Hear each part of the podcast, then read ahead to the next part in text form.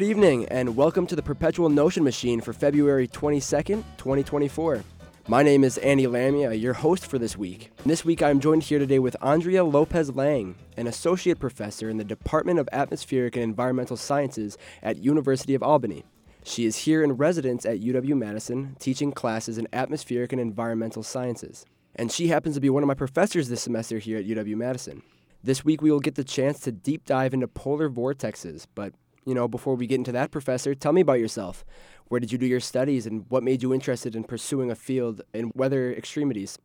Yeah, so that's a great question. Um, I grew up in the DC area and I had no idea what I wanted to do as a senior thinking about college. I came to UW, uh, here at UW Madison. I was on the track team, I was an undecided major, and I took AOS 100 which is Intro to Weather and Climate. And it was in that class that I decided, you know what? This is it. This is what I want to do. I always had an interest in weather and climate. Um, my family is in farming. So, weather was always a topic of conversation, whether we were going to get rains or too much rain or, you know, it was too hot. It was always a topic of conversation. And so, when I took this class, it really clicked for me. So, after that, I decided to change my major to atmospheric and oceanic sciences. And I did three degrees here at UW Madison. I did my I got my undergrad, bachelor's degree, master's, and PhD here in Madison. All for the atmospheric sciences, I'm assuming? Yes, all for atmospheric and oceanic sciences. What made you so interested in, in weather? Besides that, you know, AO yeah. did you have a, a, a, time in your life where you're like, you know what, this is like an event maybe that you decide that this is what you want to do, this is what you want to pursue? Yeah, so that's that's also an interesting question. Most people who get into atmospheric science have some sort of, uh, you know, like epiphany that they saw a tornado or something big happen in their childhood. For me, it was moving from Texas, where it was mostly topics about when we're getting rain and when we're getting, uh, you know, when it was going to be dry and hot, to moving to the DC area. And that year we moved, I won't tell you what year it was, it was a long time ago.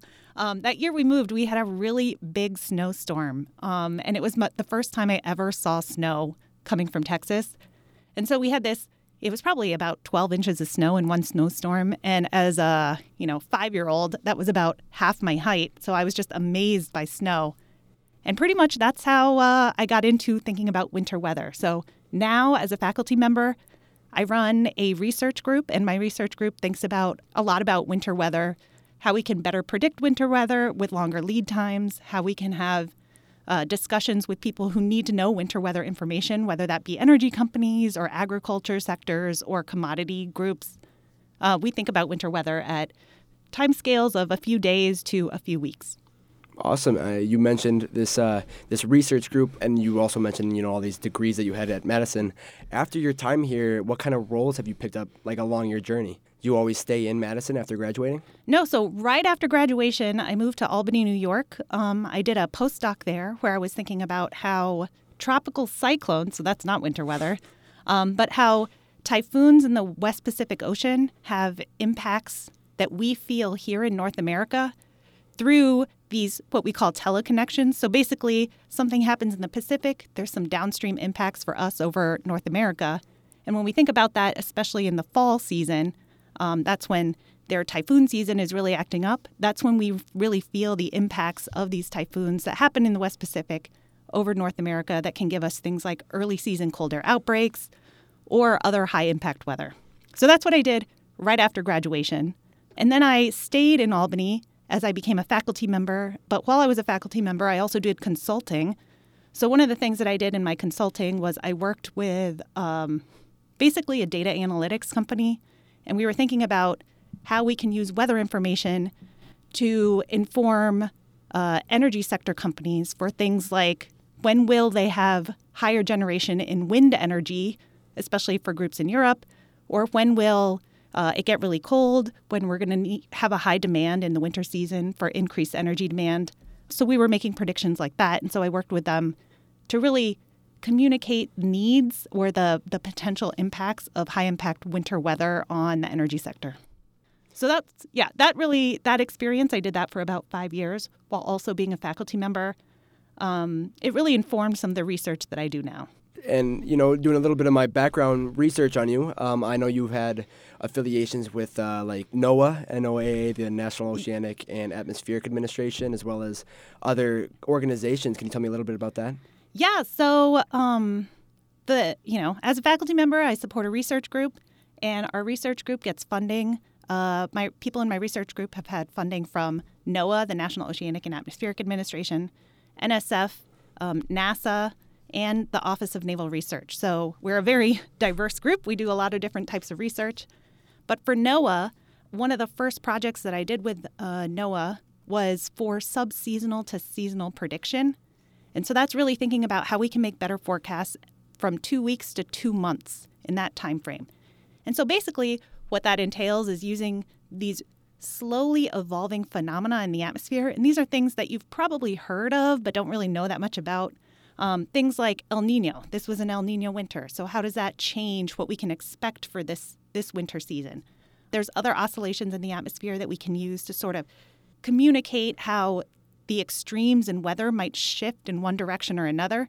And so this is uh, one of the projects that we were doing uh, was part of this was part of NOAA's subseasonal to seasonal prediction task force. And so I was one of the co-leads for this task force. And there was about 50 scientists from across the country that were all thinking about this time scale, two weeks to two months.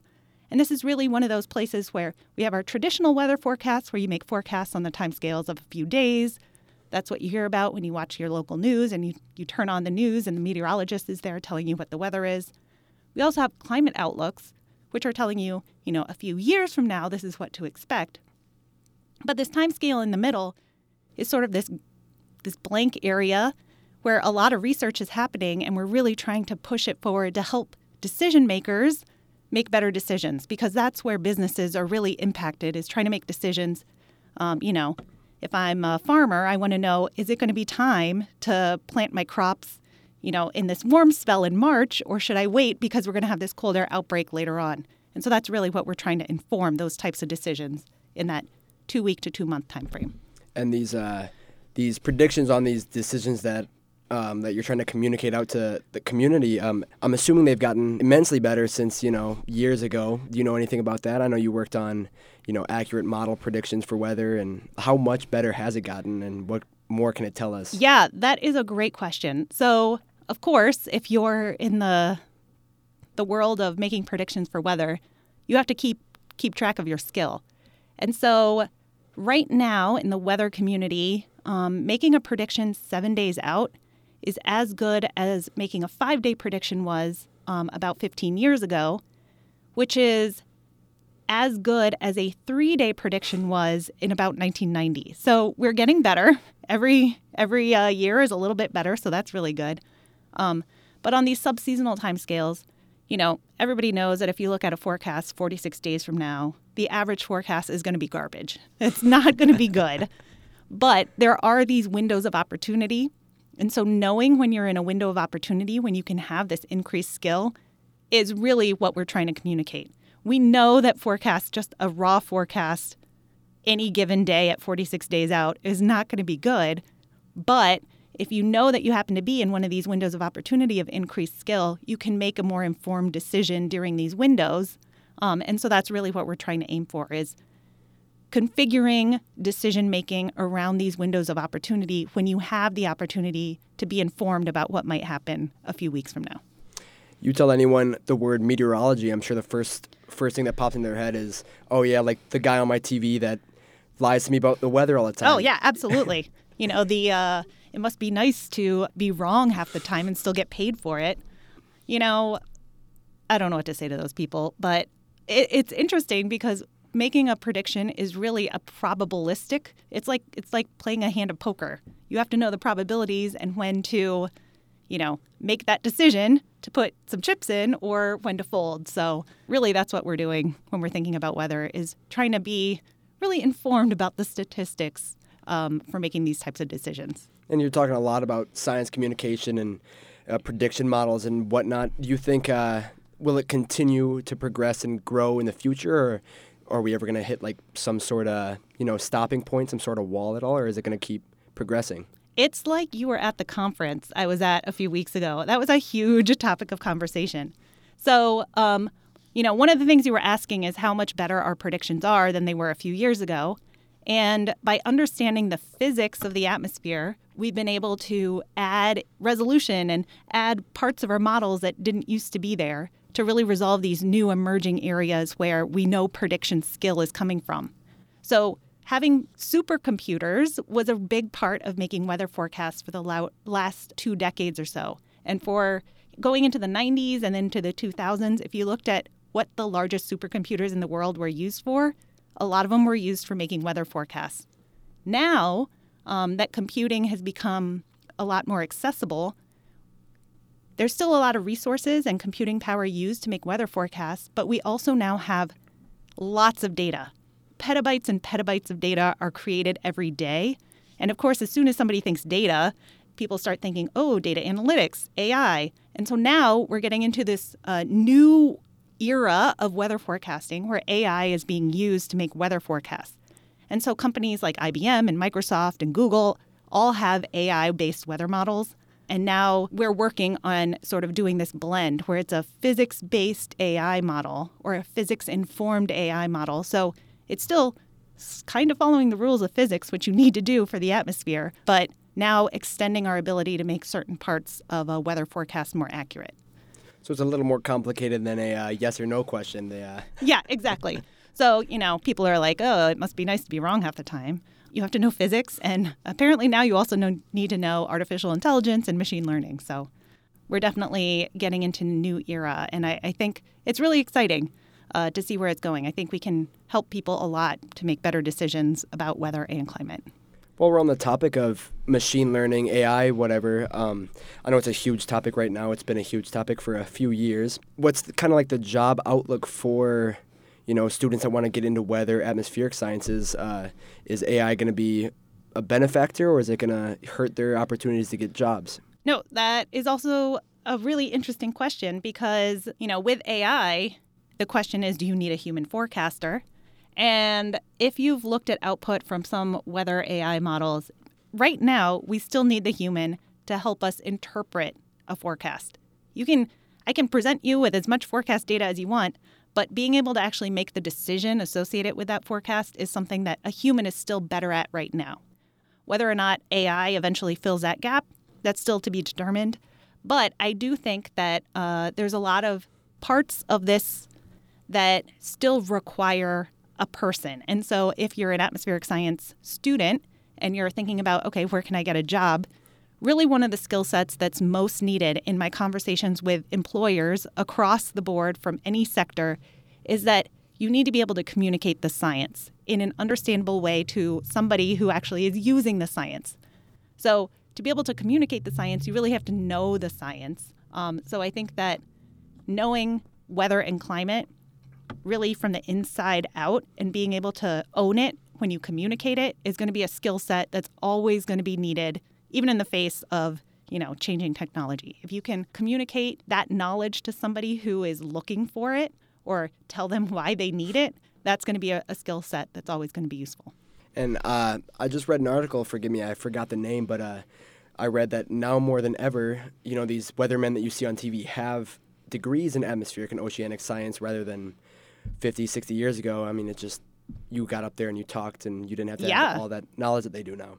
Absolutely. Yeah. If you want to be a uh, certified meteorologist, broadcast meteorologist, you do need that atmospheric science degree. There's actually a test that you take to become a certified broadcast meteorologist. To my knowledge, most of the ones here in the Madison area have that or are working towards it if they're relatively new. Um, but yes, that is uh, generally a requirement. Is that most meteorologists that work at news stations happen to also be like the station scientist. So if there's a news story that happens to be about science that maybe isn't about weather or climate, they also are the scientists, so they cover that that news too. You know, stepping away a little bit from these weatherman jobs, you know, the you think like I said before, you think meteorology, weather, you think, oh, the weatherman on TV what kind of there's a lot of opportunities in this field. Uh, as someone who's studying atmospheric and oceanic sciences, what's something you kind of can give out like advice for? I know there's a lot of fields. Um, can you explain a little bit more about how broad this field could really be? Yeah, so you're right. I think most people, and still now, when I tell people that I study um, meteorology or atmospheric science, they think that I'm training people to go on TV. And that is far from the truth. You know, you can do everything from the traditional forecasting job. Uh, the National Weather Service, for the longest time, was the largest employer of meteorologists doing forecast jobs across the country at their various local offices. Um, the local office here in our area is the Milwaukee Sullivan office, which is about, it's not quite in Milwaukee, it's in Sullivan, Wisconsin, which is about an hour east of here uh, in Madison. But so that was traditionally the jobs that were available. But now meteorologists are employed by airlines, Delta, Southwest. They all have meteorologists that help aviation uh, in the aviation sector. There's marine meteorologists that help with um, large shipping companies across, you know, help with marine routing, that sort of thing. There's energy meteorologists that help forecast load for wind energy, but also solar. Um, they also forecast energy demand and uh, can help plan for spikes in energy across uh, uh, various grids. So, energy meteorology is also a big, big energy uh, or big thing that people go into. There's meteorologists that work in the energy sector, but more for uh, utility side of things that help plan for outages and help utility companies be prepared when there's down lines and that sort of thing so that they can be ready to do the repairs or mitigate against the worst of repairs. So, utility and energy are two big areas. Risk, and thinking about how a lot of insurance and reinsurance companies employ meteorologists to think about risk and planning for risk. So, as we have marched forward from 1980 to now, the number of billion dollar weather and climate disasters that have happened in the US has increased every nearly every decade. Actually, not nearly. It has increased every decade. And in the last 5 years there's been more billion dollar disasters than any of the other 5 years um, since 1980. So, you know, the impacts of weather and climate events are huge and impact nearly every sector of the economy agriculture, energy, commodities, uh, utilities, supply chain is really impacted by weather and climate. And so all of these sectors employ meteorologists. The job, if it's, you know, if you're looking on Indeed or something like that and you're looking for this job, it's not going to say meteorologist, it's going to say something like data analyst. But in the small text, it will say, we're looking for somebody to analyze how weather impacts the supply chain of, you know, uh, I have a good story about how a beer company, I won't say which one, contracted with a bunch of meteorologists to do the best routing for beer transport from their their hub to the various local distribution centers across the country. And because they worked with meteorologists, they were able to save millions of dollars just knowing whether or not they needed to use a refrigerated truck or not. So, wow. working with meteorologists helped them in uh, in that context. So, yeah. A lot of jobs, a lot of a lot of opportunities, and I think now more than ever, people are realizing that, uh, especially thinking about how things are changing, how climate might impact your assets in the long term. Um, there's a lot of companies looking for people who know how to interpret weather and climate information like like we heard, thank you, Professor, for uh, all that information. But uh, let's get a little bit into what you like doing. What's your job? I know you uh, really interested in polar vortexes and have done some papers yes. on them, right? Yeah. So one of the things that I study in thinking about making these predictions, in, especially in winter time, on these time scales of two to two weeks to two months, is how things that happen in the stratosphere, which nobody thinks about weather in the stratosphere, but how things that happen in the stratosphere can actually impact us here living at the surface of the Earth. So, if you think about the stratosphere, it's about when the sun sets on the North Pole that polar stratosphere gets really cold.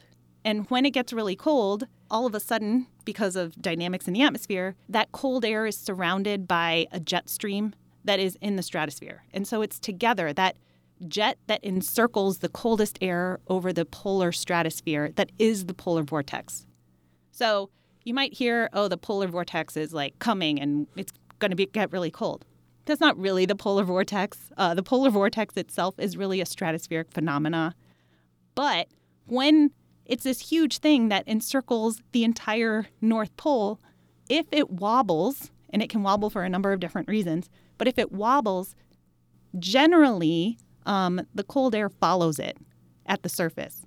So if a wobble happens to move towards North America, then we're going to experience cold. If a wobble happens to move towards Europe, then Europe will experience cold. And so my research is really trying to understand via basically fluid dynamics reasoning how we can understand and determine where this polar vortex will wobble to. And once it wobbles, it usually has um, implications on these time scales of two weeks to four weeks to six weeks. So that's my that's my research.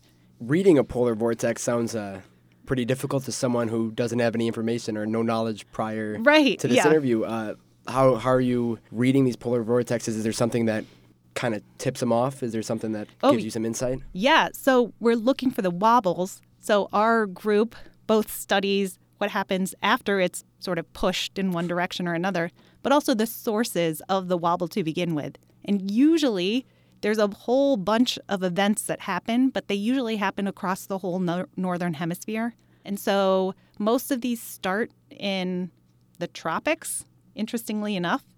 And because if you think about if you hold a rope, like a jump rope, and you hold it across a driveway and sort of you raise your arm and then bring it down really fast, you'll see a wave travel down the rope. That's exactly what's happening in the atmosphere. Those waves are generated by all this thunderstorm activity in the tropics. That creates sort of the pull your arm up and down really fast. And then the wave travels down the rope.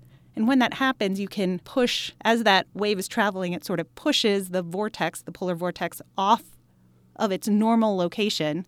And just like a top spinning on your table, it all of a sudden gets really wobbly and takes some time to get back to where it wanted to be.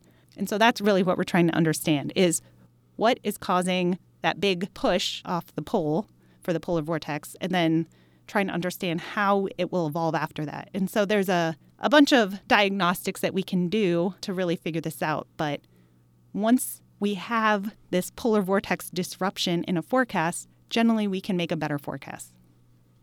And besides telling uh, us in the northern hemisphere here that it'll be cold, can it lead to any extreme weather like we were talking about? Can it lead to anything that should be communicated to us at all? Yeah. So um, when the polar vortex does wobble and it leads to you know cold in places we don't really experience cold usually during the winter, because we have that, we get what we call in in the the weather science world we have high amplitude flow. That's what it's called. But really, what that means is just stormier conditions than normal. And so when we get these these wobbles in the polar vortex, we can have changes in the storm track locations and they're they're usually changes that are consistent from year to year. So every time the polar vortex wobbles, and we can have a change in the storm track. And it turns out that the most variability in the polar vortex impacts Europe more than it does North America. So there's a lot of Europeans that are really focused on what's going on in the polar vortex, but it can lead to complete changes in the distribution of precipitation. It can lead to Spain having drought like conditions during the winter season, but sort of northern Europe having more precipitation. Um, and it can also impact the generation of wind. Um, a lot of Europe gets its energy from wind energy, and so it can change where you're going to have your peaks in generation versus lulls in generation. So, yeah, there's a lot of places that are interested in these polar vortex events. Here in North America, we're interested, but Europeans are definitely interested because it impacts a lot of different aspects of the whole continent, essentially.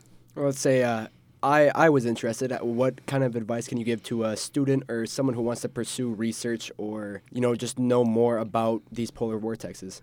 Um, yeah, so I think really one of the, the key foundational parts of studying the polar vortex is learning about atmospheric dynamics. Um, there's a lot of relationships between temperature, between wind, between all of that. And once you understand the dynamical relationships and the fluid dynamics associated with how they work in the atmosphere, you can start to build the story that really tells you about how all of that feeds back into why you have a polar vortex. And really, that goes back to the, the cold over the pole and then the wind around it. And it turns out that just like in the ocean, we have waves, we have waves in the atmosphere. So, understanding how the waves in the atmosphere are traveling. Are these waves going to be sort of low amplitude, shallow waves, or really deep waves? Um, is something that we also have to understand. But if if you want to learn about the polar vortex, you're going to have to take a little bit of math, a little bit of physics, and a little bit of uh, dynamics. But um, the one thing I will say is that when I was doing my undergrad degree, when I was getting my bachelor's, I had no idea the stratosphere and the polar vortex even existed. It wasn't something that I learned about until I was in grad school. So, you know, the fact that you're asking questions now as an undergrad or anybody is asking questions before they get to grad school about the polar vortex, you have a leg up on me. So, yeah, there's definitely plenty of opportunity and lots of places to learn things. So, yeah. Thank you. Thank you for uh, the information shared today. Um, from any job in meteorology to what meteorology means to uh, even predicting how a beer company can save money on shipping their product. Mm-hmm. That was our show today. Thank you so much for coming on to the Perpetual Notion Machine show and teaching us about extreme weather. Thanks so much for having me. It has been great. That was Professor Andrea Lopez Lang, an associate professor in the Department of Atmospheric and Environmental Sciences at University of Albany. She is here in residence at UW Madison teaching classes in atmospheric and environmental sciences, enlightening us on polar vortexes. And that does it for the show tonight, hopefully helping you all to know a little more about polar vortexes. Tune in to next week's show on the 29th to listen to Andrew Hahn. Also next week, our pledge drive. Make sure to tune in and support. Stay tuned for radio literature with Melvin Hinton. Once again, thank you and have a good night.